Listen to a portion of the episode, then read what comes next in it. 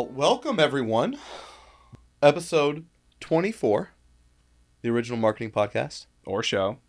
Show.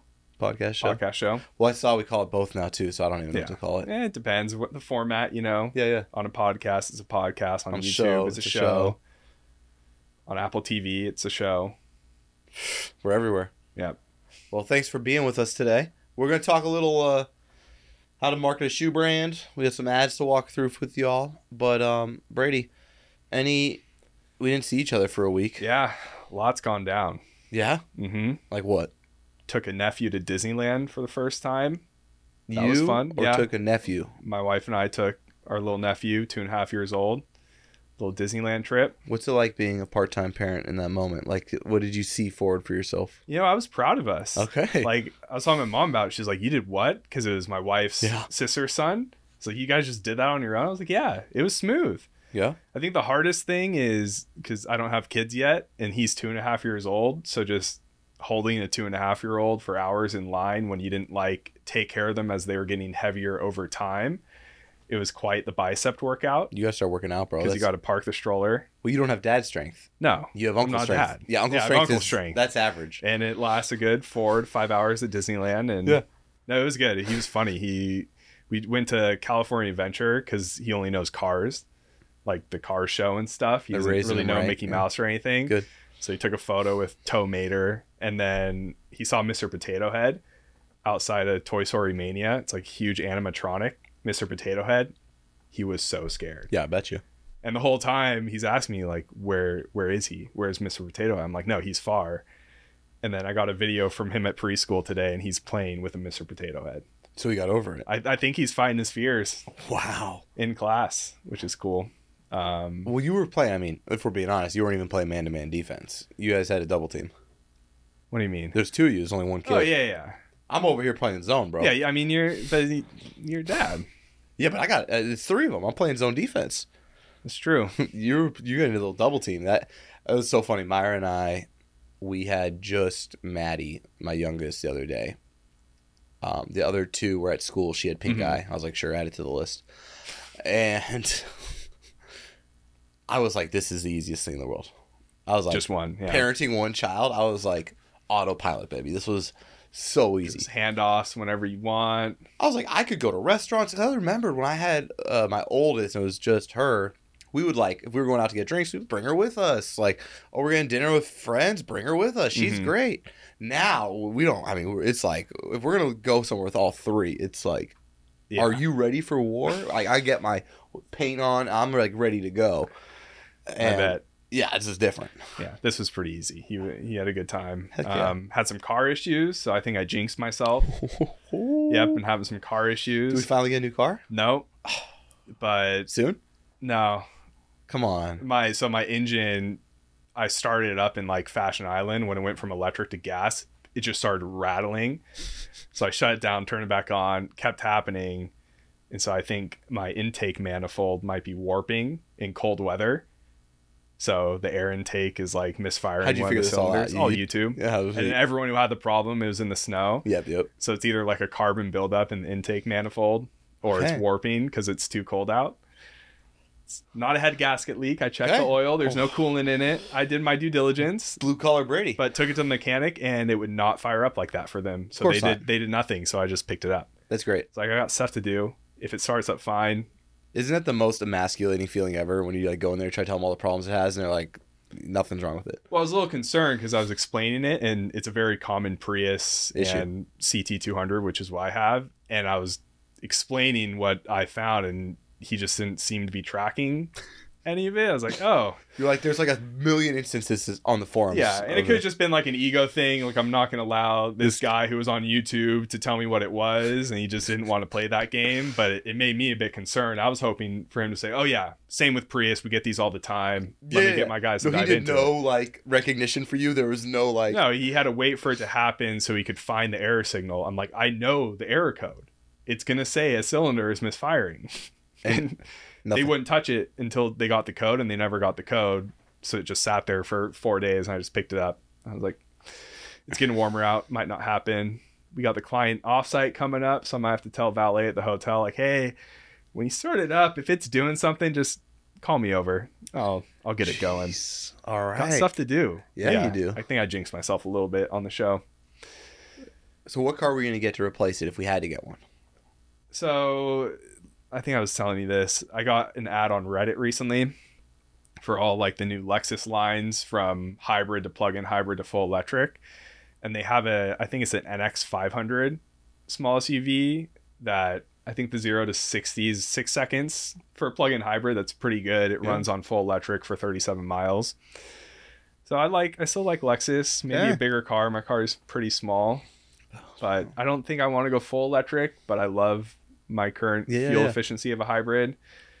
I'd have to look into my power box though for like, to get a plug-in hybrid, I might have to upgrade. It's not too bad my though. Power Electricians can help. It's not too bad. I did that with my Tesla before. Yeah. We'll see, but I mean, I don't know what cars are going to be in the next five years, which is probably when I'm going to buy a new one in five years. There's no way. Who knows? You're getting one before that, nah. dude. You're cursed. You already are. The problems are happening. Once it starts, dude. It's just an intake manifold. It's like a three hundred dollars part. I love it. Yeah. What about you? You've just been sick, so I don't expect too many updates. I was so sick. I was just under attack. I'm on my eighth day of antibiotics now. I'm starting to get my energy back, so... really happy about that. Um, we're doing some M and A work at Directive. We got this big customer offsite. We got clients like Uber and others flying in. Yeah. So, got to give a keynote. So, I'm prepping for that tonight and tomorrow. Keynote's Wednesday morning.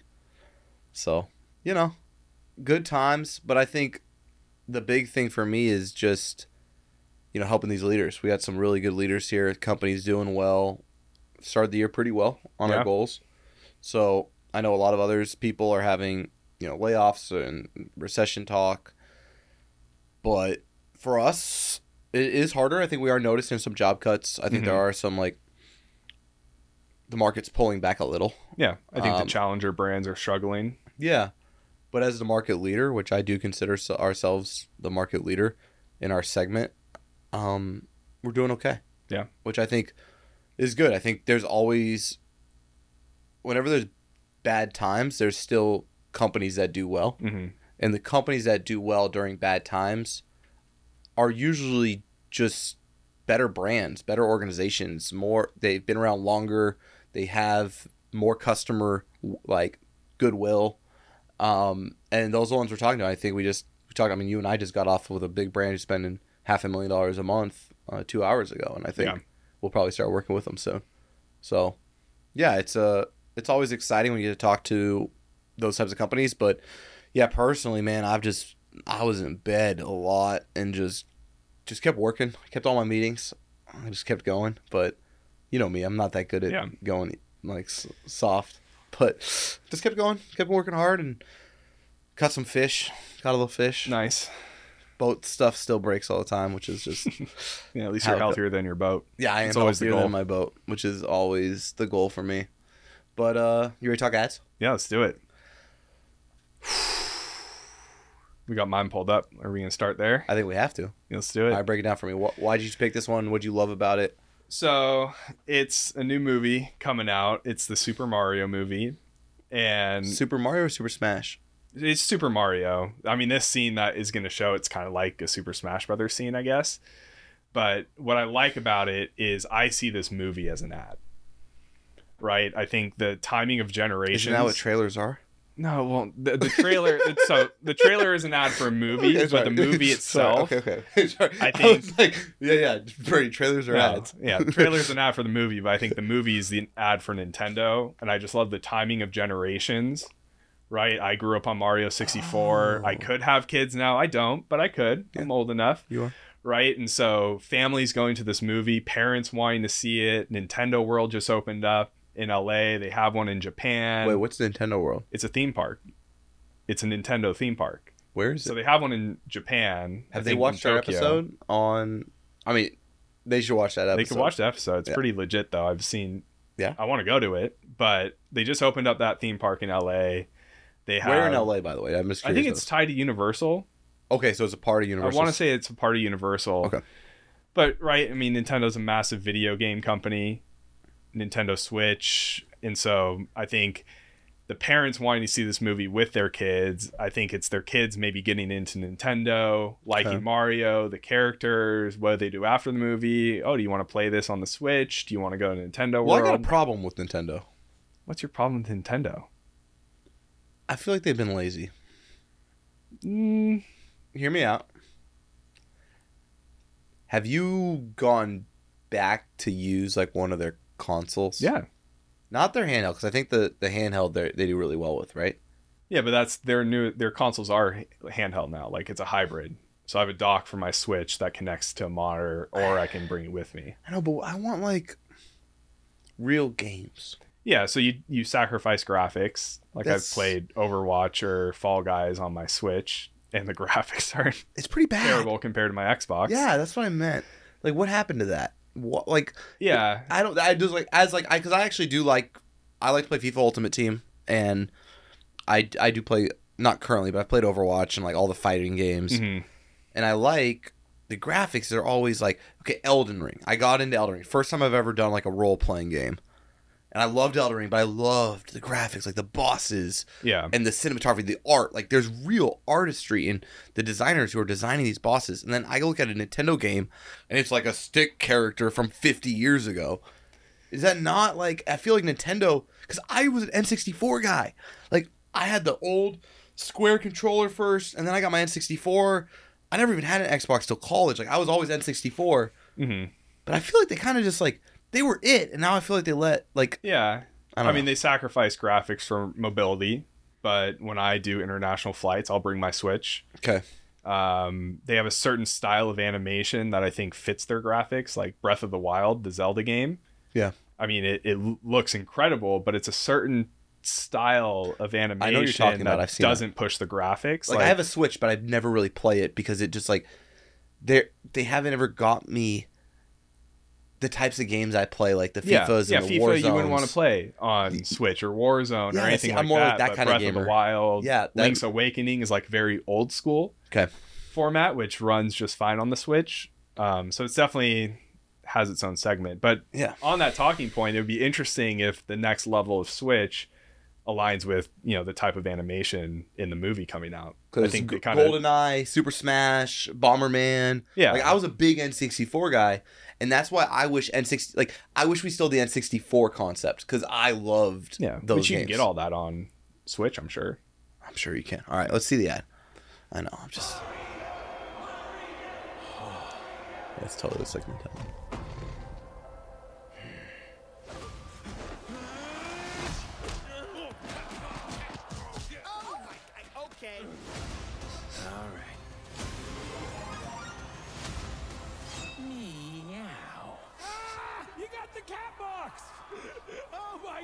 I'm sorry. Okay. Now you die. Only in theaters April seventh, rated P G. So those types of graphics would be crazy on Nintendo. Wait, was that like only eight seconds of footage? It was like a short trailer. No, it was like thirty seconds. Well, yeah, but I meant of like the... They did a good job, though. Like, it was just so... Like, the actual scene was so quick. Yeah, and they, like a part of this is it kind of announced like Seth Rogen is Donkey Kong. So that's why this trailer is kind of blowing up now, because everyone's excited about that. What's the movie about, though? So I, at one point, I, I, I like... Yeah, there's like a long... There's long trailers that probably give you more of the story of the movie. This is just a scene, I think, to maybe introduce Seth Rogen as Donkey Kong. But like I said, I see this movie being an ad in itself for all Nintendo products. That's what I like. Because of the timing of generations. I liked what you're saying there. Can you... So that reminds me, so I want to hear you saying it. So can you look up a Walt Disney business strategy for me? I want, to see, I want you to see this, because I think this is what you're referring to.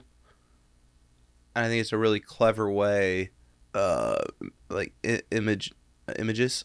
There it is. So click, give me that big, that big uh, nineteen fifty-seven drawing. On, there you go.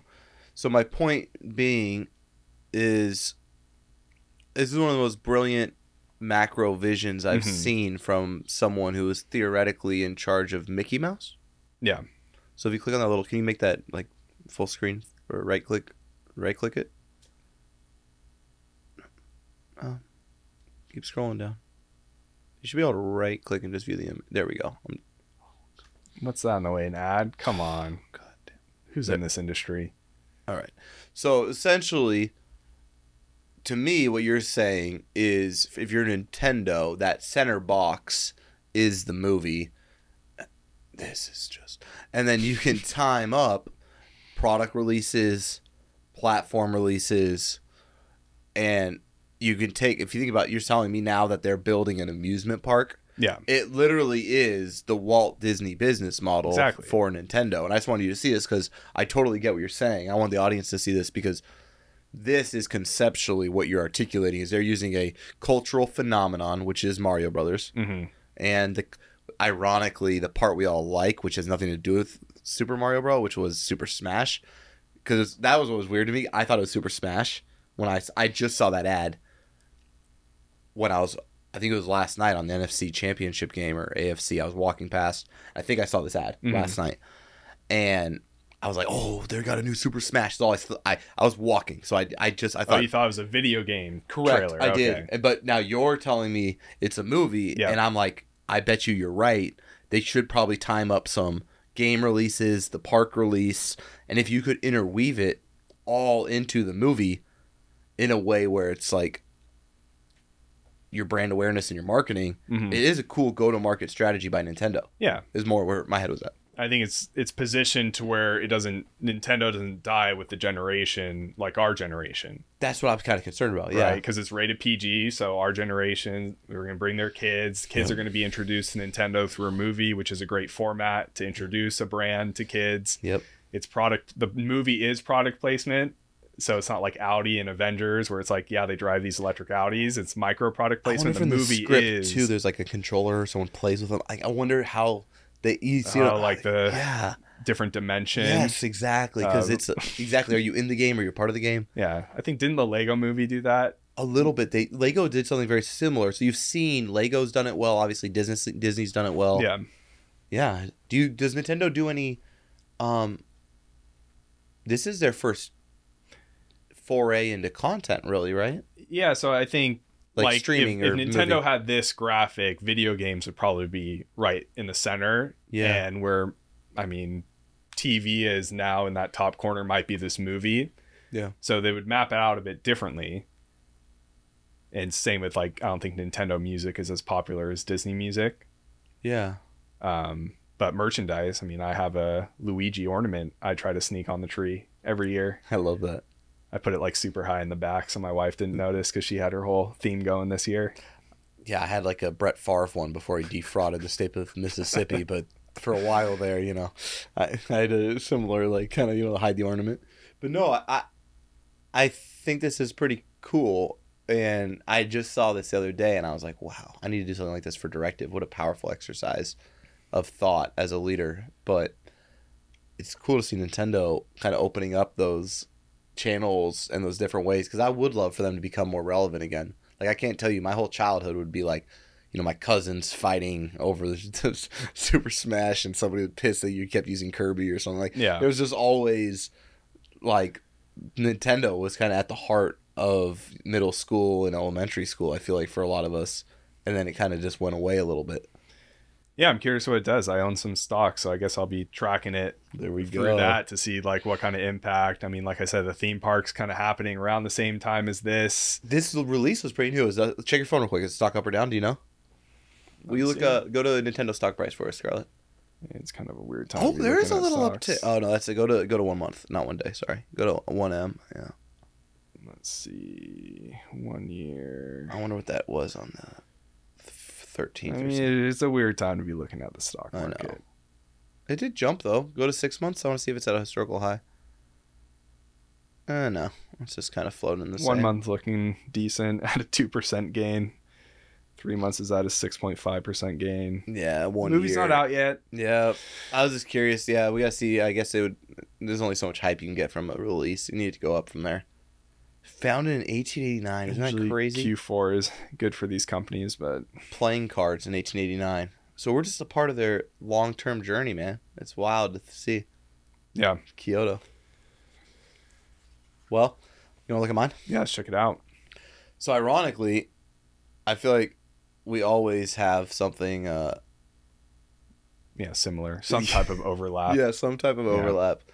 So what I loved about this ad was it, it's very, I haven't seen a streaming provide, like, okay, so there's like a lot of streaming wars going on, right? Mm-hmm. You got like Hulu, you've got Netflix, you got H B O, you got Apple, you got Amazon. I mean, everybody does streaming these days. Yeah.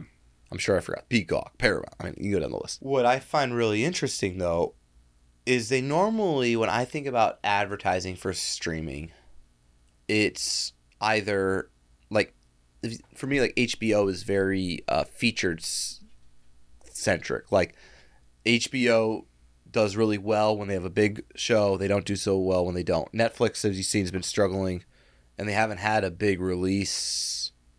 What was the latest big Netflix that was, like, wildly popular show? Uh, Stranger Things, probably? Ginny and Georgia just came out, season two. We got uh, Outer Banks coming out. O B X. Next month, O B X, season two. I think it's season three. Is it season three? Yeah, I think it's going to nah, be. Nah, it's season two. No, it's season three. It's season three? Yeah. yeah. There's two seasons of O B X? Yeah, yeah. Dang, that means we watched two seasons in the past five days because we, wa- we watched it again. Oh, it's fun when they do the little treasure hunts. I like the treasure hunt shows. Ah, yeah, it's like it's good a the national lady. or national treasure, treasure kind of yeah. meets yeah. teen drama. Yeah, great show. Yeah. So my point though is like they, I feel whenever they like I don't really ever get Netflix ads if you actually think about it. Netflix doesn't advertise a ton. No. H B O does ads for big premieres like Game of Thrones mm-hmm. and stuff like that. Um, Amazon does ads and they're kind of more like movie releases. I feel like when it's kind of like, you know, like Marvel does ads like for all their shows, yeah, like their movies. I feel like that's kind of all the streaming providers do it. Like Marvel does a feature film release. Mm-hmm. Um, Ted Lasso. Which one's Ted Lasso on? Apple. Yeah, that one is they've done a lot around, but it's always kind of more. The ad is for the show more than it is the platform. Mm-hmm. And then Hulu has done the platform, but usually like a feature. Like Hulu has live sports. Yeah. Or you got kind of get what I'm saying? Yeah. They, it's all about, I think it's connected to the platform because it's all their originals. So yeah. Apple originals, Netflix original series yes. to where you can only watch it. It's produced by them. Yeah. And they advertise them, but oftentimes they do it just at the individual level. Some streamers, like I've seen... Apple do that a lot, and then others like Hulu do it at the platform level. And what I thought was more interesting is it's always more, there's no story to it. It's kind of like, here's the show. Do you want to watch the mm-hmm. show? But there's no like cultural integration of what the platform's trying to become to the American public. That does that make sense? Like there was no macro. Yeah. Like there was no we want people to feel this way about Hulu. Mm-hmm. No, it's we want people to know Hulu has live sports, or we want people to know that Game of Thrones launches in February, or we want it's very much promotional to a specific show or a feature. Yeah. Does that make sense? It'll make you feel like you just need one app kind of thing. Yeah. Like there's no um, ads like Apple where Apple makes you feel like, or do you remember the AirPods ads where they show the person moving and dancing and it makes you, f- it's less about the features of the AirPods and more about what your life could be with them. Yeah. I feel like this ad does a great job of showing what Apple T V or Apple, I don't know what the heck, Apple T V Plus, geez. I think so. Yeah, that's on them, is trying to be to the American public.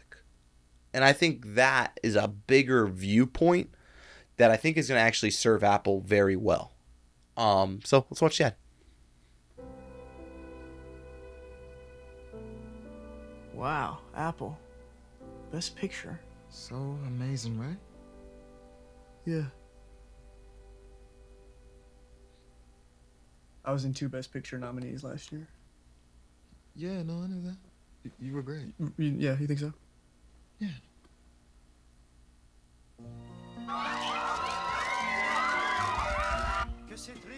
Jennifer Lawrence, Selena Gomez documentary. Why don't I have a documentary? Best comedy on T V. I could do T V. Severance is weird. I could do weird. Blackbird. I guess I could do prison. What's going on, Jason? What up, Timmy? I just wrapped my new Apple series, Chief of War. Wait, you have a new Apple show? At this point, who doesn't? Yeah, who doesn't at this point? Like you just said. It's just Sudeikis with a mustache. Scorsese, DiCaprio, De Niro.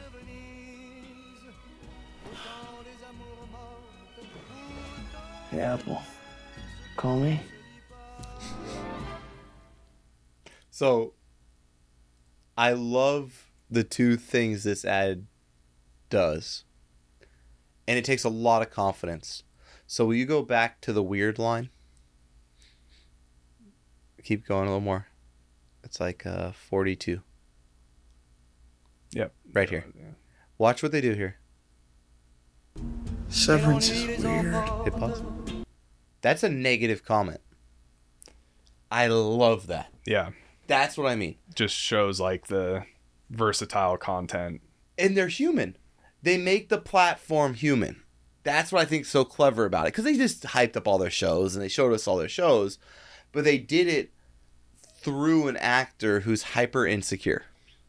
Mm-hmm. And they did it without a filter that tried to make... Like the last one, if you go... So that one's like weird. But here's my... It goes weird. But if you go for... Uh, not so far. Go to Jason. Uh, the one with Jason at well, right here at a minute. He goes, wait, you have a new Apple show? At this point, who doesn't? Yeah. Right there. At this point, who doesn't? They're literally devaluing their content, saying anyone ha- can have a show on Apple. Yet it makes you not feel that way, which is such yeah. a clever concept because people don't talk bad. Like, what do like? It's kind of like the the thing's been on Netflix, like uh, like comedians, like everyone's got a Netflix special. Mm-hmm. Like, or, you know what I'm saying? Like, it, they kind of have this thing of, like, volume makes things less desirable. And yet they played right into it in a way that made them actually feel more relevant instead of less. Which I thought was just so creative in the copy. Yeah, I mean, I took that line more as, like, Apple T V has all the stars to watch. Because I think a lot of people follow actors yeah. and actresses around. Versus, like...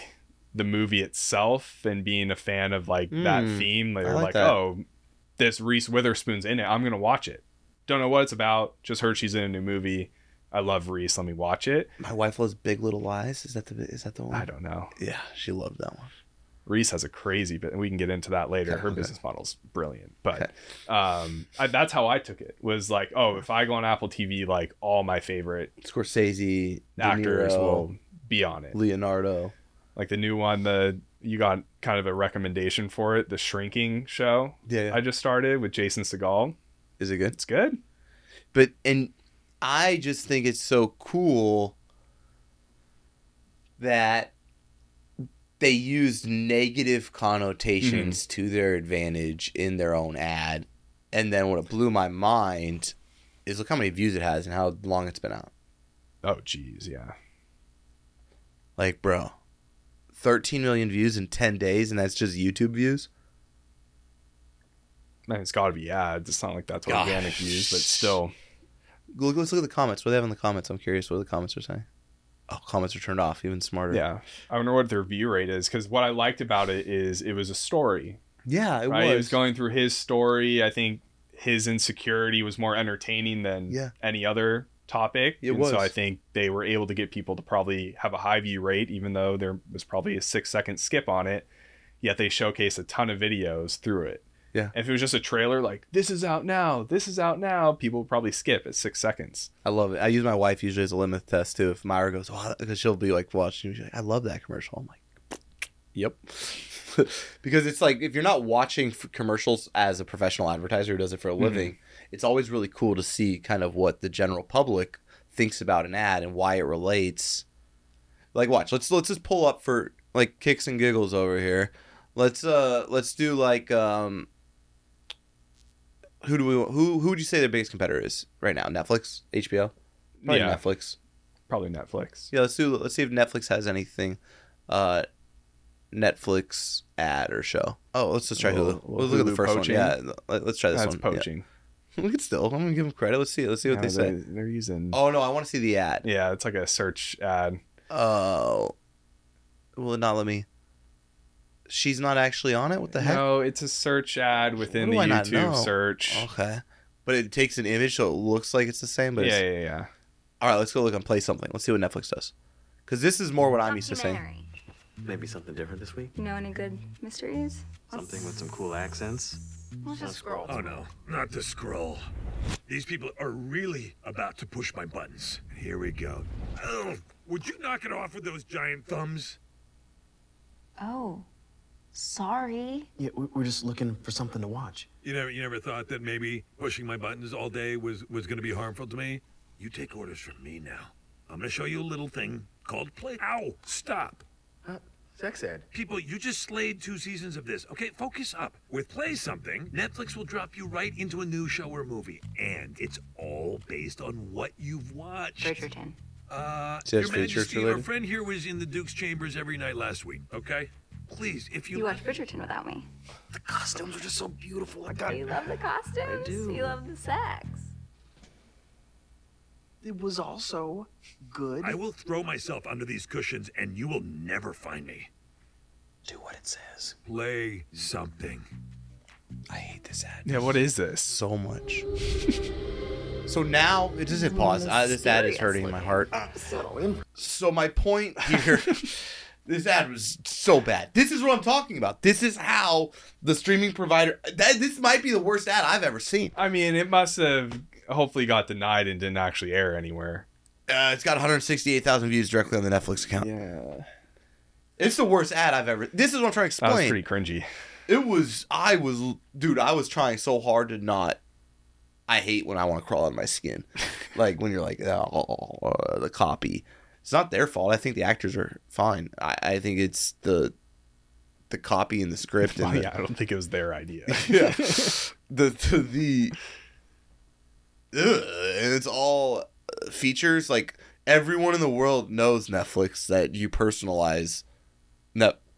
Like, I don't think there's anyone who's like thinks Netflix isn't personalized at this point. Yeah, I mean, that's just an ad where I can see it looking decent, storyboarding and having those meetings around the concept, but then when it got to actually executing it, does Netflix sell a remote? Last time I checked, they don't.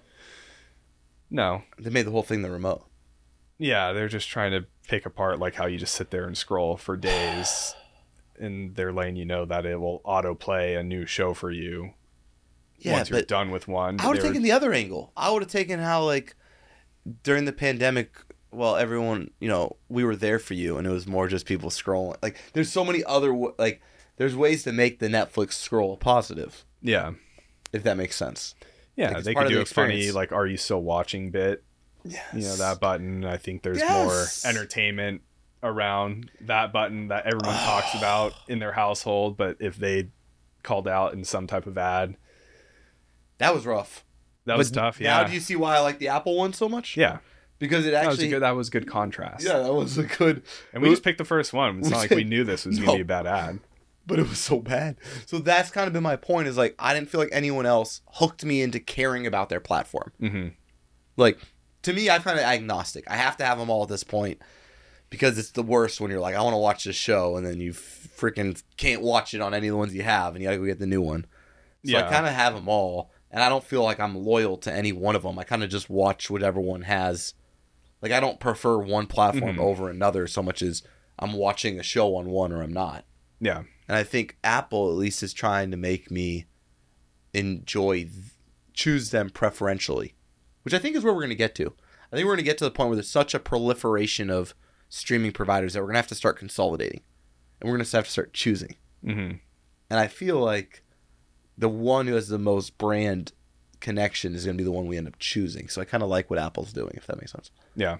But yeah. I agree. I think Nintendo might be coming out with one. We'll see if that's the next move. Put it on the billboard. Put on the put on the because their graphics aren't too strong. Their shows can also have weak graphics, lower production costs, all for just kid entertainment. Like, you know, Cocomelon, that stuff is just cheap yeah. animation, but they're making millions. They could crush it. Yeah, I love it. Well, Brady, star of the show, his private segment, my my private segment. Yeah, take a, take a Brady segment. We're, yeah. we're going to call yeah, it the Brady, my the Brady segment. Yeah. Um, so this got? week, we're talking ad copy. Okay. I usually don't dive into ad copy too much. It's usually not much of a pain point in accounts, but this is I something... I despise the way people treat copy on Google Ads with the yes. keyword insertion and just like, oh. Ugh.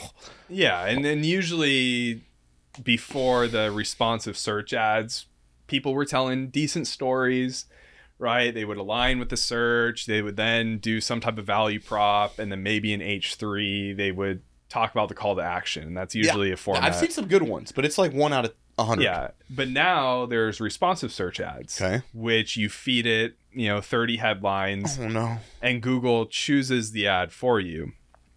Okay. So this is something I've been noticing. Or when, it can scrape your own website and just write them on its own. Yeah, too, the right? dynamic search ads, it can do that, which is it's matching the search and writing its own ad. But this is happening a lot lately in responsive search ads, which the theory is, you know, Google will take all your headlines and it'll form the best ad.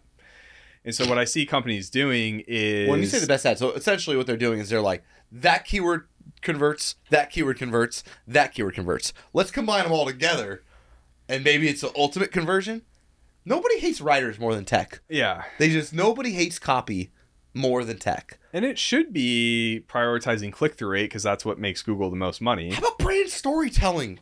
Like, what about like articulating value yeah. propositions? Which you can do in these ads. And the, so the intention of the advertiser who builds these ads is usually like, let me write a couple things that could be used as an H one. Let me write a few things that could be an H two, a few things that could be an H three. And then they judge the quality of their writing based on their click-through rates, which makes me want to puke. But yeah, and they, they say, like, now that Ugh. all these kind of different variations of intent can fall under one There's ad no group art or anymore, Brady. Theme. That's all I'm trying to say. I want art. I'm well, tired can, of all the science. You can still do art. It's just you have to... add a couple more settings. I know you didn't realize you got me a hot topic here. Yeah, sorry. No, I know. I just, um, all right, keep going. I mean, you used to be on my ass about ad copy like Dude, I've been, seven years ago. I've been, yeah, when, no, I think, was it seven when you you and I started? Yeah, seven and a half is when I started. I was, dude, I was like the only, I'm still the only person I think who cares. No, and I align with it too. I think okay. ad copy can really influence your results. But so what's happening now in all these responsive search ads, so you can't build a new expanded text ad anymore, right? And those were the ads where you just wrote H one, H two, H three, that's it. Yeah, I remember. Now you have to do responsive, which means you wait just... that doesn't exist. Time out. So I can't write, because it used to be title line, kind of second line, third line. Yeah, you can't do that anymore. You can, but you can't. What do you do? So expanded text ads, they're done. They're still running in accounts, but you can't edit them. You can't change them. You can't duplicate them. They just are what they are if you built them in the past. Now you can do responsive search ads, which they want you to give it thirty headlines, and then it dynamically changes what the ad is. So you have no control. So that's a part of the solution for what I'm going to talk about. Okay. So what you can, and the data sucks. They just tell you the percentage of impressions per combination within oh, all of your headlines. This makes me want to puke. And so often when I do an audit, the intention, they like they had call to action based headlines in there. They had value prop based headlines in there. But what Google is Reading deciding this to do makes me just think that this brand can be anyone. It just says C R M for insurance, and then it just inverses the same words back yeah, to you. It's just it's a terrible selection of headlines. Ooh. Is what it is. C R M for insurance industry. Headline two, C R M for insurance agents. Yeah, no duh. C R M for insurance, insurance C R M solutions. It's just producing this terrible ad the copy. The number one insurance C R M choice for agents around the globe. Where's that? Yeah. Can't have that? That's gone? Well, no. They probably have those headlines in there. But I don't get to choose it? Giving Google the power is doing this. So the solution is, and it sucks because like this isn't Google's recommendation, right? This is going against Google's recommendation. They want you to have an open-ended headline set. You can pin headlines. And so in order to fix this oh, going no. on is when they have C R M for insurance industry and C R M for insurance agents and C R M for insurance, they have to pin all those as H one so that Google can only choose one of those to put in H one. And then they need to have all their value prop headlines, pin that in H two, and then maybe have all their call to action headline variants and pin it H three. And that would clean up this problem. Okay, so you can essentially say... You can pin headlines. Conditional logic. This, These are all that. H one options. These are all H two options. These are all H three options. Right now, in this account... But it was, I can't go one to one. I have to go one to three at random or four to seven at random within what's pinned within each. Like, if I had, like... I can't say I want this H one and this H two. I could say I want one of these H ones so and one of these H twos. You could only... build out three headlines and pin one of them one, the other one two, the other one three. But then what Google's going to do is give you a terrible ad score. It's going to say gonna not enough headlines, and so they're not fully transparent. Does that affect your C P M? What that does with quality score, but ad relevancy is probably not going to be above average. So I'm going to pay for my copy. Yeah. So if you want it like that, you're going to pay a lot of money. Why is this better for Google? Well, it just seems like they increase their irrelevance, not their re- like. There's still more people who don't understand how to measure performance. That's Google's riding that wave, in my opinion. But we can all write. We're not. I'm not saying we can all write well, but I don't know that many people. This ironically reminds me of old school Google keyword stuffing. Like that's what this. Remember the old school Google ads where everybody wanted a high quality score. Yeah. So it was just like make sure everything includes. And we were using D K Is or like it was just include that word mm-hmm. a bunch. That's what this reminds me of. Like the more times I say the word insurance or C R M, the better. Yeah, which Google doesn't value that anymore. There's some pretty so getting into ad copy optimization. I've been messing with. Google has a natural language processing A P I. Which shows you how Google systems are scoring copy. Okay. And so what the A P I does is it allows you to drop your ad copy in, and it's going to reveal the labels Google has tied to those words. And yeah. so you want your labels to be relevant to your industry. Okay. And then it has a sentiment score, yeah. a positive versus negative sentiment. And we've been seeing natural language processing models for a while in the S E O space, yeah. like but S E O Scout. Relevant yeah. to Google Ads, That's you can... Neat. You can also take the number one organic post, drop it into that tool, and then find all the high scoring positive sentiment words and headlines and add that into your ad copy, all to try to hack into what Google's using for quality score. So what's the takeaway? What, so this to me is crap. So the takeaway from this is you could easily set up your ads how Google wants you to and think this would never happen. Why would Google ever choose these combinations?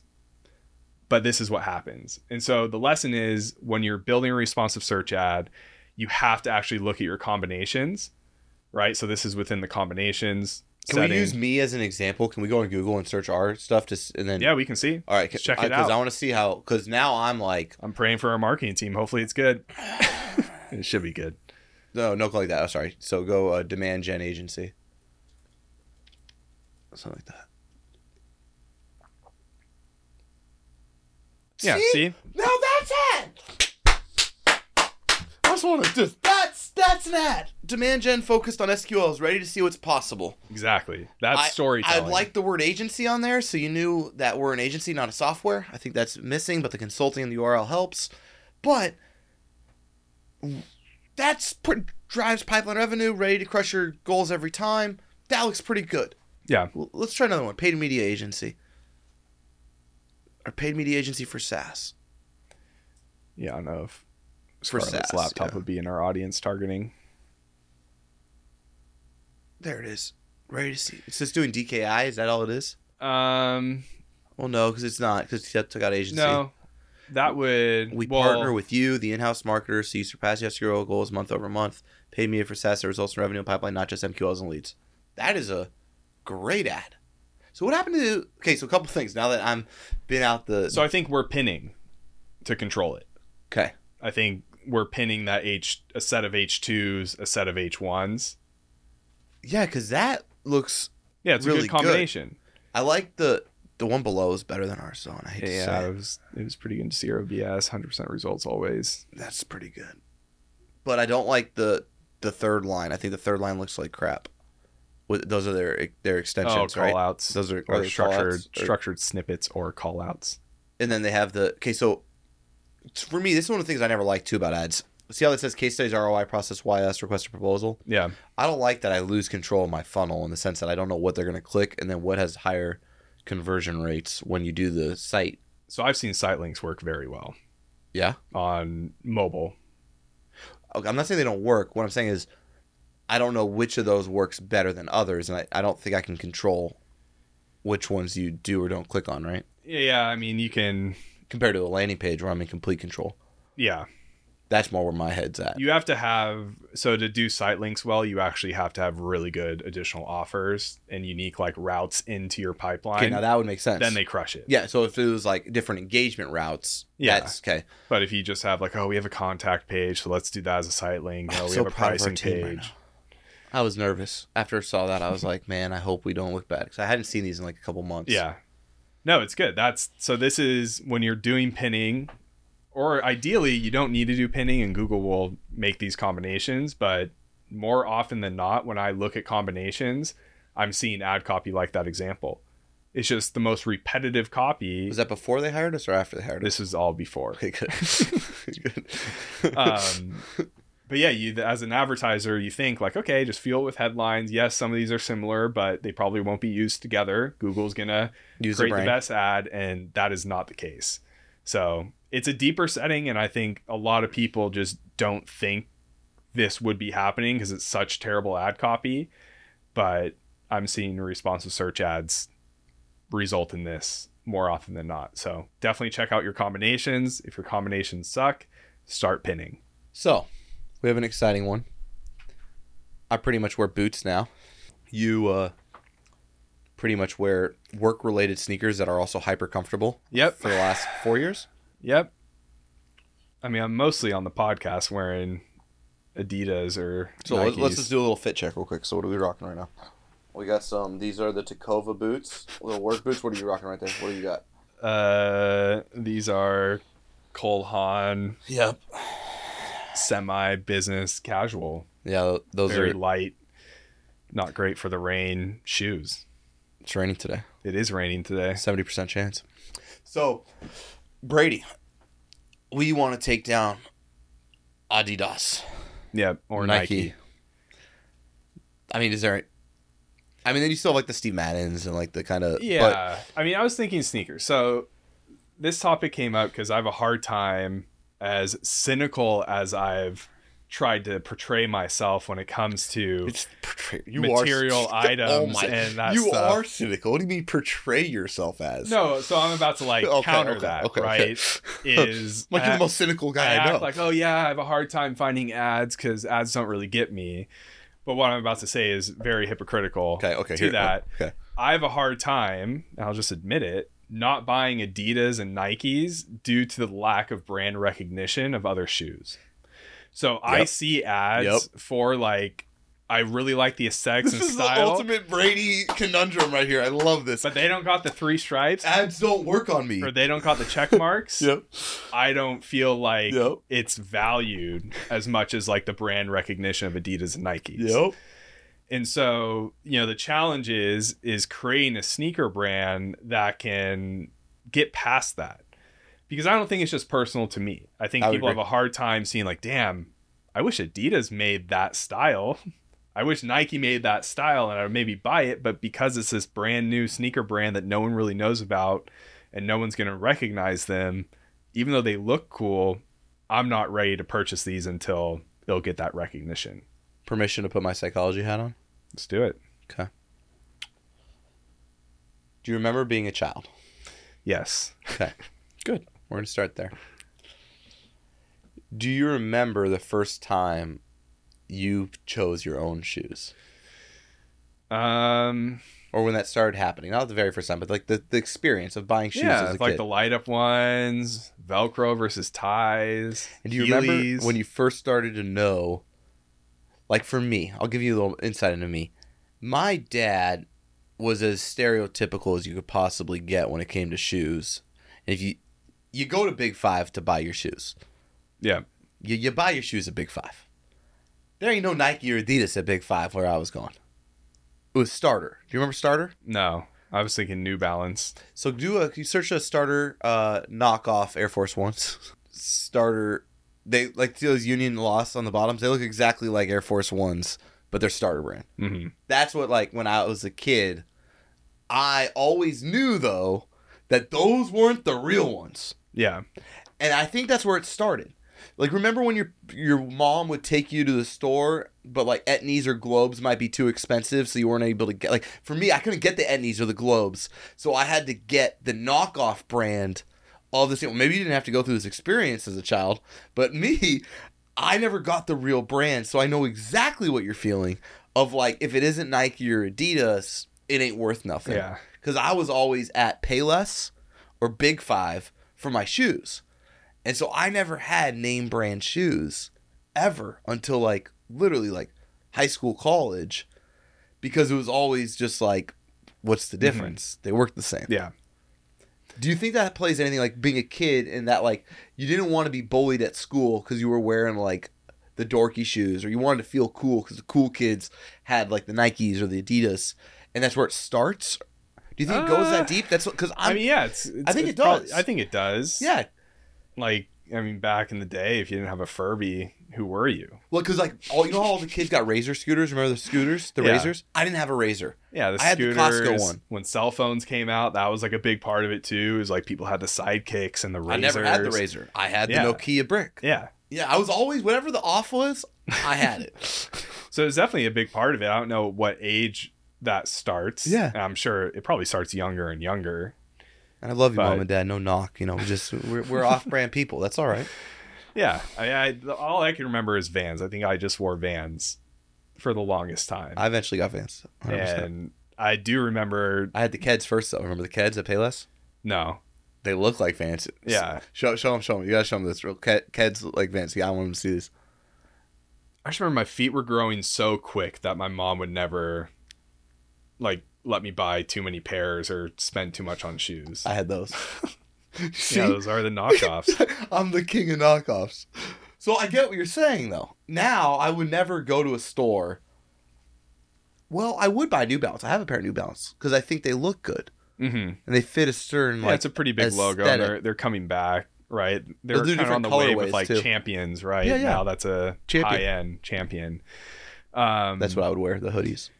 But yeah, I'm kind of at the state where I see these shoes okay. in ads, and they look like they're going to be way more comfortable than and better the Adidas and even the Nikes that I have. Like Air Maxes aren't that comfortable, but the True. Logo recognition, the brand recognition, and the style of the shoe, I get the Air Maxes. But you're wearing Kohan. Yeah, it, I always do this. I'm so. This you know, we talked you're... about Viore. That one episode was only wearing one item. Now we're talking about this, and I'm well, the one day I'm, I'm not just, wearing them. I'm trying to understand because essentially, I do get what you're saying. What was the difference on the Kohan? Was it because you were in Nordstrom when you bought them? Yeah, these are from Nordstrom Rack. I could tell. So now I'm, I'm getting the game, though. So you were and in... And I got these for business purposes. And Nordstrom was the bridge. I think it was the bridge in the distribution strategy. Because I think if you're on your phone... Hear me out on this, right? If you're on your phone and you got hit with a Cole Haan ad, heck no. There's ain't no way Brady Cram's buying Cole Haan in an ad. Well, I do like Cole Haan, the brand. That was a part of this purchase was I know the Cole Haan brand. All my dress shoes, like actual dress shoes, are Cole Haan. More of a Cole Haan than a Steve Madden guy? I think so. Okay. I don't know. I'd have to look at my shoes. But, but Cole Haan does a great job, by the way. I think I have a pair like that are similar of like comfy, really like they're like a hybrid shoe. It's like yeah. work but comfort at the same time. Yeah. Which I think Echo probably makes those too, but I wouldn't buy. But where do you purchase? Echo. I would. Per- I also purchase mine from like off Saks Fifth, Nordstrom Rack, or yeah. like Nordstrom's or Macy's. So I'm still going from a big box retailer. Do you, have you ever gone to a Cole Haan store bought direct from Cole Haan? No. See, I think that's the other caveat. You would buy direct from Nike or Adidas. Yes. But you wouldn't buy direct from Cole Haan. I don't think you would. Yeah, but Nike and Adidas, I always hit the outlet. Yeah, but I'm, Cole Haan's in the same outlets. Right there. Yeah, that's true. They have a Cole Haan store, I guarantee you. Yeah. At that same outlet. These, I mean, Palm I've Springs. Had these for five years. No, I know. I've, I've seen them forever. Don't You've, wear them too much. Yeah. They have their moments. We spend so much time together. I know what you wear. I I, yeah, I know yeah, you got you got yeah. like three couple like yeah, three pairs three of, colors these. Yeah. of these. Yeah, I know. Isn't that weird that I know that? Yeah, light gray, dark gray, and black. I know. And my point being is, you found a shoe you like, but you wouldn't buy them directly from Cole Haan. I think this goes to your point, because we the point of this segment is we're going to come up with a brand to compete with Nike and Adidas. But for us to do that, I think we need to understand the psychological limit, like. Obstacles that we have to overcome in our audience, their humanity, of why they do or do not make purchasing decisions, irregardless of if our shoes are dope or not. Mm-hmm. Because that's what you're really saying. It's like, that shoe looks awesome. I cannot get myself to overcome these brand stigmas enough to buy it. Yeah. That's what's happening. Yeah. Well, you obviously, and my favorite part of this whole thing is the full circle, Brady, of like, ads don't work on me. I no, love, I know. It's like the most, I love like, that about you right now. It's the best. It's such, I always, uh, I'm not your average consumer, but this is an example of like, I'm brainwashed yeah. just as much as the rest of them. We all are. Yeah. So I had some ideas for you. I want to hear what you think about this. Okay, so we're going to make, so the point of this segment is we're going to make a brand to compete with Nike and Adidas. Now, Nike, to me, has done a really good job of interweaving itself with society. Mm-hmm. Lately, um, I am a massive fan of the fact that they've stood up for social justice issues. I know a lot of people want, you know, Nike to stay out of it. I think it was brilliant on their part. I think they've done a really good job with um, aligning themselves with the black community. I think they've done a really good job uh, aligning themselves with social justice issues. And I think they've done a really good job of staying relevant. Mm-hmm. And I don't think it's actually that easy to do. And I think it's very hard to stay a relevant brand for a long time. Like, a brand to me that's losing its relevance in the same exact breath is Gatorade. Like, think about Gatorade. Yeah. Remember the Gatorade ads? And you had the Gatorade, and they slammed it down, and everything was Gatorade, and Gatorade was a part of everything. Mm-hmm. And now it's just too much sugar, and Gatorade's whatever people... gone to yeah, me. It's just water in the Gatorade-themed bottle. I use Body Armor. They did. So I just got a Gatorade ad. Really? And it looks like they're competing with Body Armor now. It was yeah, more like it a looks smoothie like Body flavored. Armor's the goat, and Gatorade's trying to catch yeah, up. Yeah, exa- that's exactly what it is, is they've now replicated the Body Armor style. Nike avoided that. And I, I got to give them massive, massive props. Yeah. They, those two, to me, and I know we're, I'm getting a little, like, in my own, this is how I think, though, is like there's these parallel universes of, like, Gatorade and Nike together, like, coming up. And then Gatorade just fell off. Now, Powerade. I mean, remember Powerade? They're gone. Dead. I think they're still in the you, self-serve machine at McDonald's. But you get my point, though, right? Like, they're not a part of our society. Yeah. Oh, these, one hundred percent. These are commodities. Nike, Adidas, Gatorade, Powerade. These are commoditized products. You, you mm-hmm. have to be interwoven to the fabric of American culture and global culture to win. You just have to be. Yeah. So how do we get interwoven? Nike's done it historically with athletes, currently with social justice issues and athletes, like the Kaepernick campaign, mm-hmm. for example. Uh, and they did some awesome stuff um, during the Black Lives Matters movement. That was really big. Um, I've been really impressed with Nike. Adidas, to me, kind of went a little bit more like the fashion route with Ye and some of that stuff. And they kind of, I think, went a little bit more like um urban in the mm-hmm. sense of like uh aesthetic was less, I felt like, directly interconnected to athletics and more interconnected with, let's say, like hip-hop urban culture. But I mean, even like Nike's got Drake, right? And he'll rap about uh, stripes over checks, and you'll start to hear Nike's really done a great job interweaving themselves into popular culture. You want to wear shoes that make you feel cool, I think, in its simplest yeah. form, right? If we yeah. get rid of all the crap, you want to wear shoes that make you feel cool. You feel cool, like I feel cool, because I'm wearing Jordans, and Jordans have a certain, let's say, association with them. Now, one of the things that I think that they've done at Nike to get that cool factor so good is some of their collaborations. Mm-hmm. So if you pull up for me real quick, Off-White. So Virgil Abloh um, did Off-White with Nike, and then he passed on, like, kind of tragically with cancer. But if you look at the first ones right there, like, I've always wanted a pair of these, like, for when I speak or something. I always thought the the Off-Whites are sick. We click on those.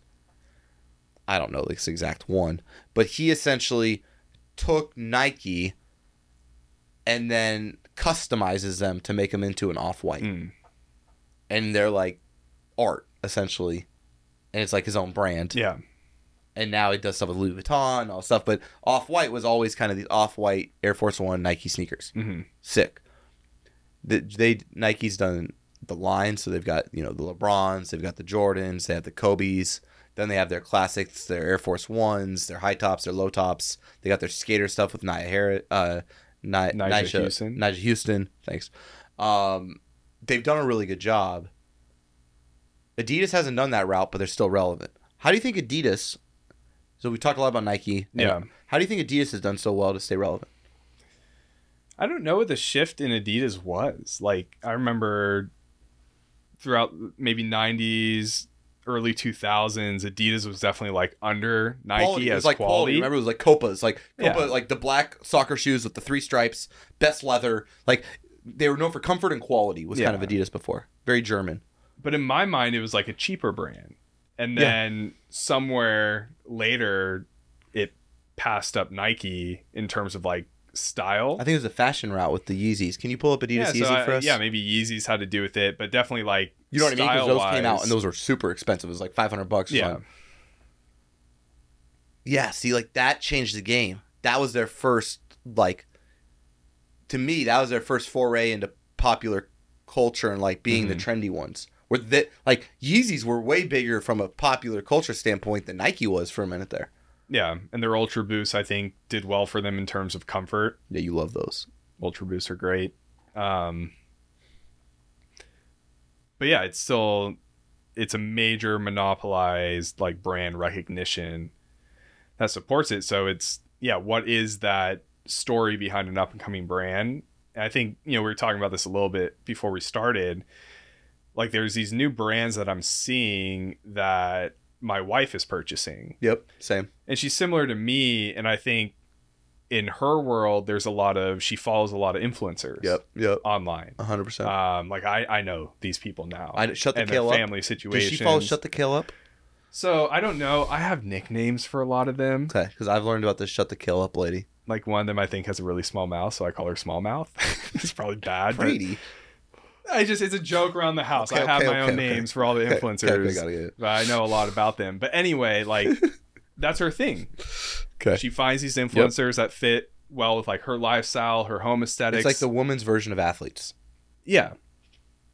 And so for her, she her the influencers that she follows are getting probably sent these newer shoes and talking about them.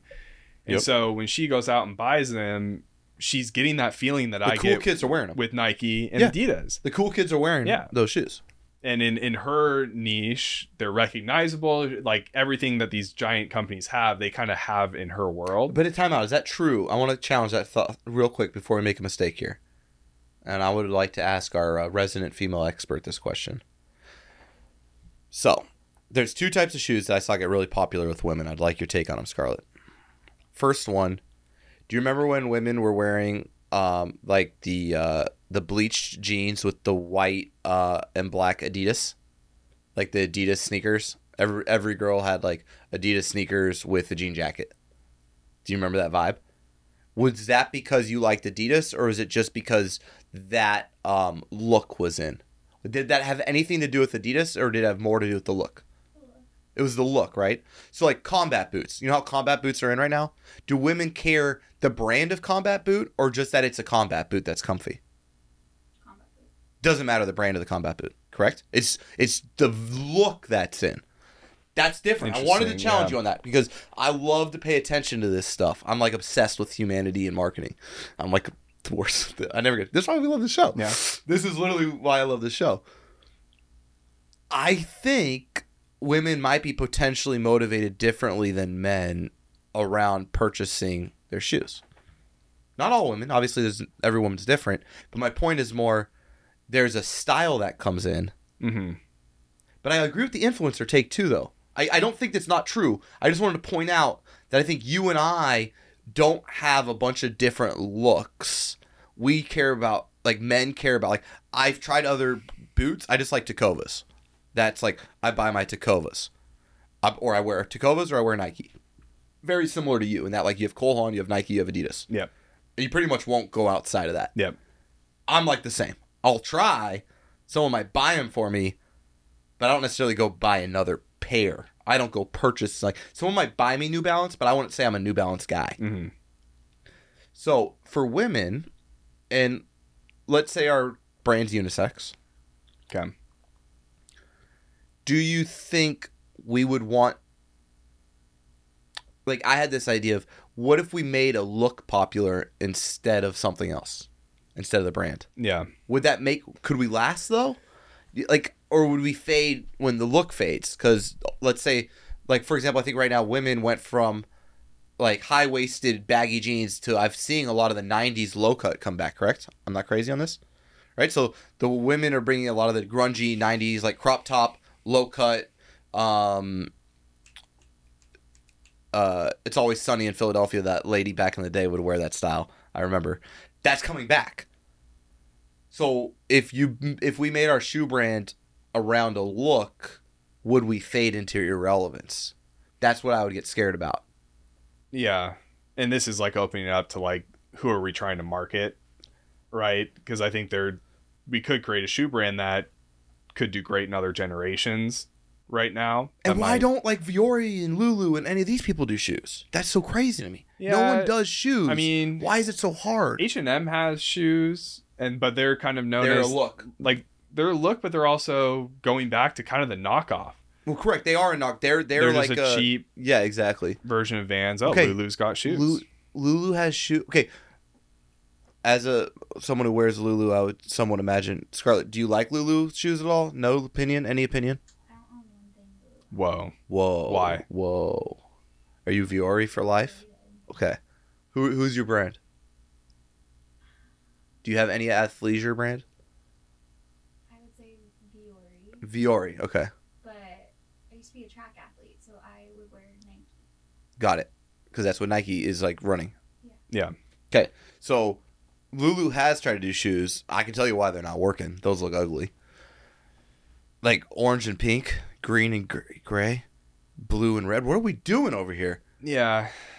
And I like, for me, I would look at those and be like, this isn't what they're great at. Correct. I completely agree. And shoes are an important purchase. And when we do think about Adidas and Nike, we don't think about them as beanies or apparel or hoodies. We think of them as a shoe company that makes apparel more yeah. than apparel companies that make that shoes. Make shoes. That's fact. Okay, so Scarlett showed us an up-and-coming brand. Let's look at them as an example. She called them like Air Clouds or something. Yeah, the one you were talking about earlier with like the two kind of icons. On Cloud. Sorry, on I cloud. got that wrong. My bad. Or On Running. Okay, there. What's the name of their? Okay, so this looks like a shoe brand. So let's look at them for a second because they're obviously a shoe. Like they're leading with yeah. their shoe, their tech. Yeah, it's all comfort engineering. Now, for me, I always kind of believed Nike, you know, they'd work with athletes directly to design the shoes. And it felt like they took the performance of their shoes seriously. And I would agree. Like if you wear a pair of Kobe's, Kobe was wearing those shoes. Like, I think that's the part. Like, these are the best athletes in the world wearing the, like, in soccer, Vapors. Like, Vapors were really big. And Cristiano would wear Vapors. Mm-hmm. Messi had his own shoe. Cristiano had his own shoe. Like, these guys, and then, like, certain positions wore certain types of shoes. So, like, we all knew, like, oh, center backs wear this type yeah, of yeah. shoe. Strikers wear this kind of shoe. Midfielders. It was kind of like a thing. But we it was all performance related. How does that translate to our brand? Do we want to do performance? I mean, my performance criteria is a full day at Disneyland. That's my level of performance I need. Vans don't work for that. No. I've tried to do Vans at like a music festival and I've wanted, it makes you want to die. Even like my N M Ds, I think it's what they are. One of my pair of Adidas, I wouldn't wear all day. Correct. I'd wear half day at Disneyland. So I use my Ultra Boost for full day. Have you ever had a full day? Like, like, so like, close your eyes, you're in Paris, and you're about to walk for like twelve hours. Have you ever found a shoe that you thought looked good that also fit that criteria? Sorry, I got bad memories. I've been lost in Paris once. I think it was a while. I was walking far. And you know, and you're on the cobblestone, and your feet no, are killing I know. you. So I have a, I went to New York once okay. and thought I'd be cool wearing these trendy boots. Yes. And I had to go to the huge Nike store and get Lunars. Happened to me in Australia. My feet were just killing me. Okay, but then those shoes aren't the same shoes you choose to wear. Like if you were going to take a girl out for the first date, those wouldn't be the shoes you'd wear. The boots? No. Or like, the Lunars. The Lunars. No, I wouldn't wear the Lunars. I'd probably wear the boots. boots. So what if we made a brand? I'm getting us to a point here. Okay. Is there a brand where we could have true all-day walking performance with date night looks? See, that's, I mean... That... That to me is the perfect shoe. because I could only because I could go travel internationally and just bring one pair. Yeah. As a dude, I know this is a male perspective here, but I always feel like I have to have two shoes. One for, like, walking around and my feet don't hurt, and one for, like, when we go out at night. Mm-hmm.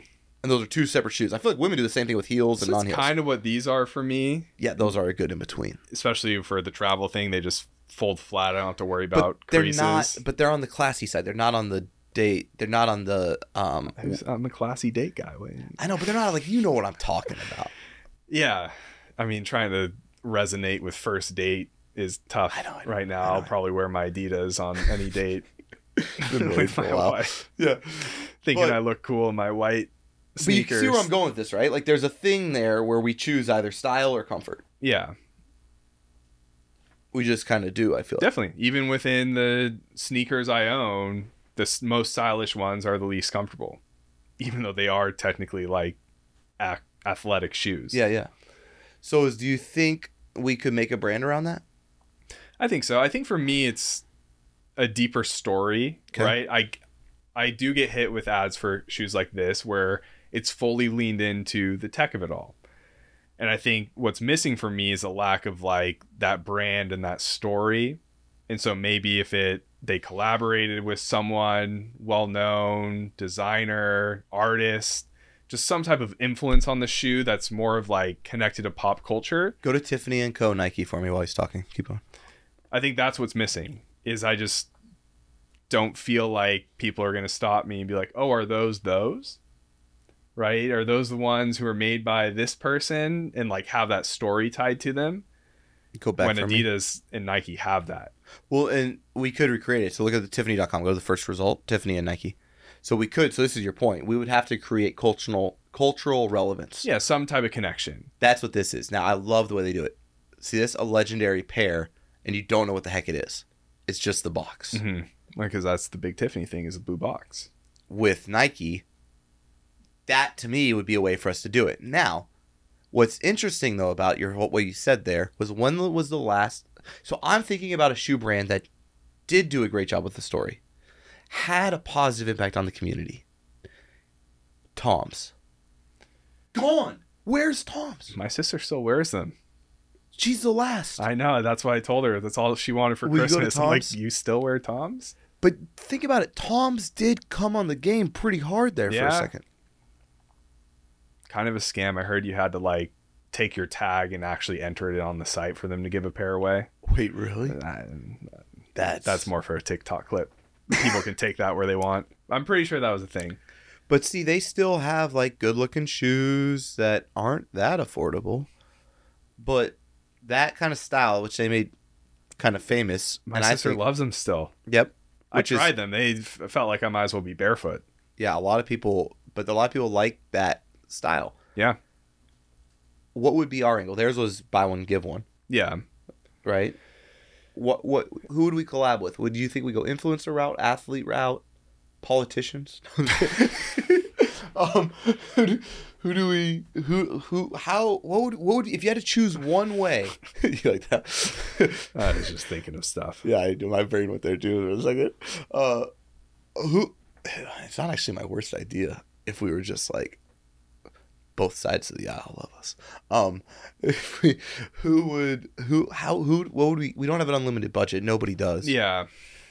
What, what would make us relevant? Because like we're saying, we can't just have a good, comfortable shoe with tech. Like, like I love this Oura Ring.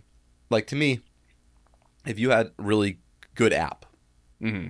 that could be nice to not have to have like a Fitbit or or a ring, like your shoes could just do it all since it's mostly tracking things that are. That could be interesting, like even managing your impact, like heel to toe while walking or yeah, toe could, impact while running. It would be less talk about tech and actually deliver on it. Yeah. So I think that could be conceptually really cool, but it still wouldn't make us cool. It'd make us different. What would make us cool? Who? How do we essentially penetrate the U S market? What would be our our connection to current culture? Yeah. I'm trying to think, like a part of it would be a story that like I'd want to go out of my way to tell, right? So aesthetically the shoe's there and then there's a story tied to it that I'd want to tell. Um, because I think shoes, for me at least, is a social thing. And so right now I take the safe route because everyone knows, like, oh, those are new Air Maxes. I'm going to ask Brady, are those new Air Maxes or those are the new N M Ds? Like, I take the safe route because I know that recognition's there and the social aspect mm-hmm. is built into buying Nike or Adidas. Mm-hmm. And so I think if I went with a one-off brand, there'd have to be similar to Tom's, right? When they were first getting going, everyone learned the story later, but there was this story tied to it where you would go out of your way to tell that story. Um, so I don't know if it's sourcing some artist to design the shoe. I like that tech angle of like tech built into the shoe, because that's something I got the Oura Ring to, and yep. I've been showing people, my in-laws, like, here's my sleeping data, and they have their iPhone or I- Apple Watch data. Yeah. We're kind of comparing the interface and stuff. I have an idea. What is it? What if we took everything that we felt, or at least I know I felt, and I turned it into the brand story? So what if we made our brand story the underdog? The shoe the have-nots wear instead of the haves. And we made the have-nots proud and created a community with the have-nots instead of making it the haves.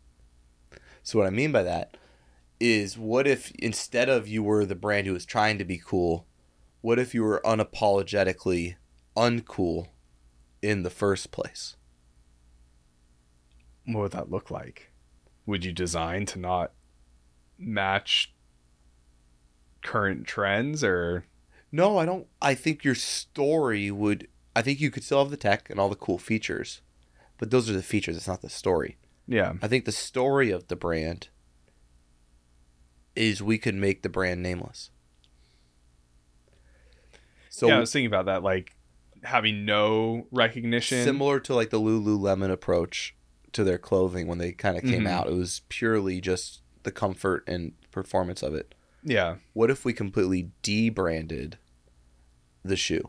Yeah. So instead of, we went the other route. So instead of trying to overcome Nike and Adidas by being the cool mm-hmm. kids, what if we said there's nothing less cool? Yeah, no recognition. What if there's nothing less cool than trying to be cool? Yeah.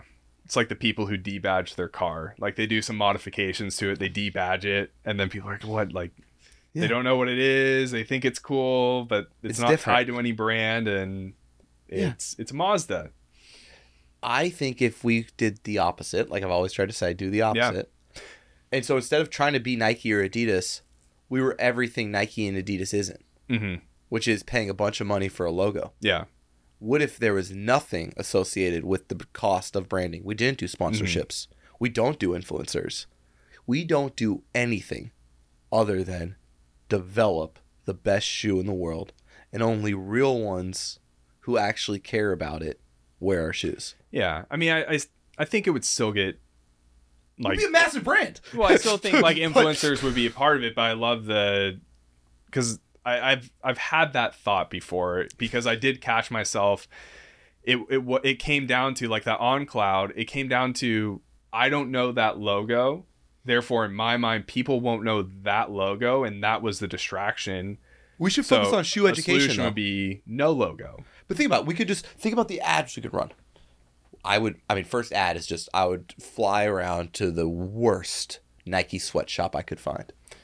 Yeah. I mean, that was an interesting thought when you were talking about like how Gatorade tanked, but Nike was doing all this social justice. And I was like, oh, if you dive into their manufacturing, correct. You could probably find the lack of that. So I would find the worst manufacturing conditions at Nike, and I would show, here's how Nike makes their shoes. Here's how we make our shoes. And I would make it all about education. Here's the materials that go into your Nike shoes and how much each of them cost. Mm-hmm.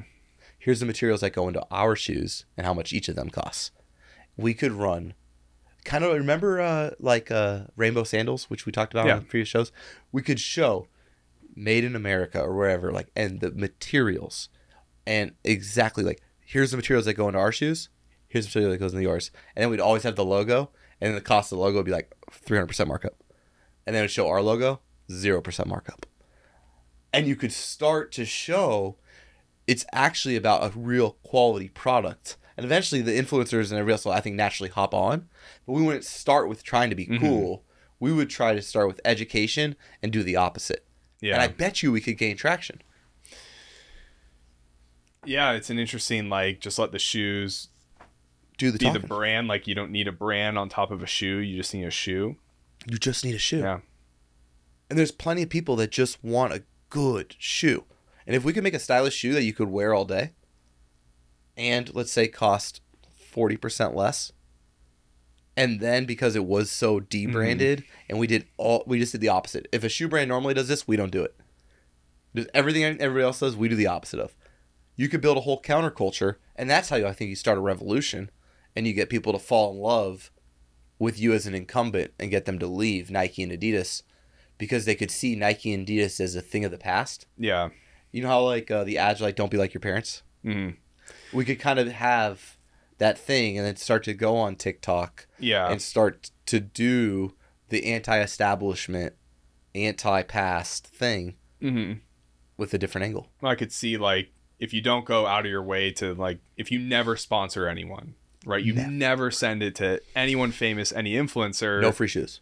I bet what would happen is you would start seeing paparazzi photos of Justin and Hailey Bieber wearing those shoes. Yes. Trying to do this like anti, like yes. I'm not wearing the shoes everyone tries to send to us and pay for. There's no brand or logo on it. Yes. And now we got the Biebers repping our stuff. That's a dream. It is the dream. And we're doing it ironically by negging them. Like if we tell influencers they can't wear our shoes, that's how you get them to wear your shoes. Yeah. Everybody else is sending them. They think about if you're a new shoe brand and you're Justin or Hailey Bieber and you open up your door, you got a thousand shoe boxes. Mm-hmm. You're not going to, no free ads, right? You're not going to wear those. We just don't do it. Like we will never, like I think if you just do the opposite. Yeah. It's powerful enough that it could work. So what price point do you think like, because doing the opposite, I think there's a lot of angles of like low cost shoes, high price point shoes, like the opposite of one aligns with the other. I think we would focus on how many miles. I think we could do a little bit of rainbow sandals in the sense of like show how long our soles last. I think we do the opposite. Like we don't make shoes that are wear and tear. And yeah, ironically, you'll have to buy less shoes from us and we'll make less money. But doesn't the world just deserve better shoes? Yeah. You see like you just like repellent material for the white shoes. Yes. You could just hose them off kind of thing. Yes. Like actually take all the money everybody puts into marketing. And we just put into R and D. Like, they use fake leather. We only use real leather. Mm-hmm. They use composite rubber. We only use real... Whatever. The, I don't know all the materials. But, like, every little part of it. They use this type of glue. And it affects their workers in their factories. We only use that type of glue. And it doesn't affect our workers. Like, every little thing. I don't think the shoes have to be cheaper. Yeah, I agree. That's my point. I don't, I think if you make them cheaper, like... I think they should be cheaper, but I don't think they should be cheaper. Like if you if normally shoes are one hundred bucks, ours can be ninety-five, eighty-seven, eighty-nine. Uh, they shouldn't be fifty or else nobody will believe they're good. Mm-hmm. So they still have to be expensive enough that you think they're good, and maybe they're more expensive. Yeah. But it should only be because of the quality of the product. No branding, no promotion, no sponsors, no influencers, yeah. no athletes, no ads. It's just the best shoes in the game. But then how do you tell that story? I guess like some type of promotion, right? Because if if you're telling a story on like the materials and comparing Nike to and their process versus ours. Yeah, we'd have to advertise. You're right. Yeah. But it wouldn't be. I think we could do it more like Apple keynote Tesla style, mm. where we do it more through the media. And we get we find the top one hundred writers and publishers in the media on shoes. And the top influencers on shoes, but we don't give any away to anyone. We, if like you want to ride up yeah. on them, you got to buy them, but we let them know these are the best shoes ever made. We don't give anything away for free. There's no samples. Here's why. And we just do the exact opposite. And when we talk about our story, and I think it would work. Yeah. I mean, I like, I'm stuck on that tech idea. I know. Well, I'm thinking it wouldn't have to be a shoe company. It could be a, like a sole insert company. I know. You could have affiliate codes. That's where I get stuck, like on the watch. Like, I'd love to have a thing I could put on the back of watches that does the yeah. same thing as the yeah, Ring. Exactly. You don't yeah. need to create the new Apple Watch. You just need to yeah. have something to stick on the bottom of a Garmin that is maybe a bit behind on the app integration. Yeah, so essentially, like, how do you take an Audemars Peugeot and make it a smartwatch? How yeah, do you I wonder do it? if smart souls exist. I'm sure they might have a concept like it that. It feels like it's one of those ideas where, like, someone's done it, but if we don't know about it. But I think it can't. Then... But, but tech isn't a story. And I think we have to do the, the, the underdog quality material story and then add in the tech. Yeah, see, they have. Yeah, there it is. There it is. So that's, that's what I'm crazy. saying. But you never heard of that. Exactly. No that's where I, ideas always get me excited. I'm bummed out when you look it up and you see it, but then you realize, like, I'm a golfer too, and this looks like it's just for golf. I've never heard a golf buddy tell across. you, like, check this yeah. out, or seen an ad. Yeah. But that's, that's a side. I know the tech thing was a side note. I just. No, I love the tech, and I think we could differentiate with the tech, but I don't think we'll become a. We talked about how do we build a brand. Yeah. I think one of the mistakes anybody watching the show or anything listens to is that features make you a brand. Like we saw in the Apple ad when we started the show. The ad wasn't about the features. It was about the way they delivered the story mm-hmm. of their platform compared to Netflix, which made it all about the features, and we hated the ad. Yeah. Do you see what I'm saying? Like, if you think about the trailer you did on Super uh, Super Mario Bros., it was really hard to tell anything other than the fact that it invoked nostalgia. Mm-hmm. And a feeling, and it yeah. had a, a voice. It showed it's going to be funny for the kids Correct. and for you, and yeah. yeah. But it wasn't about the sh- the, the plot or anything no. else. It was nostalgia. It was an yeah. emotion they evoked. I think we could emo- evoke the emotion of the person who couldn't afford the Nike or Adidas growing up, and maybe never got sucked into that brand thing, but still wants a great shoe. Mm-hmm. I think there's an underdog story that we could get the, all those people to be like, yeah, you know what? I am more than just a Nike or Adidas person. Like, I actually care about the quality of my materials. Or, and I think there's a new buyer these days, the same buyer that makes all the f- amazing, frankly, like foods. Like, growing up, you and I would go to like Applebee's. I would imagine like your parents were probably like mine. It was like Islands, Applebee's, Chili's. There wasn't like a soup plantation. Soup plant- Remember soup plantation? But that like was a good spot. There was like, when we were there was also things as a foodie, bro. There weren't no. foodies. That's a new development based off of the like the passions and desires of our society mm-hmm. to go back to locally sourced and like quality ingredients.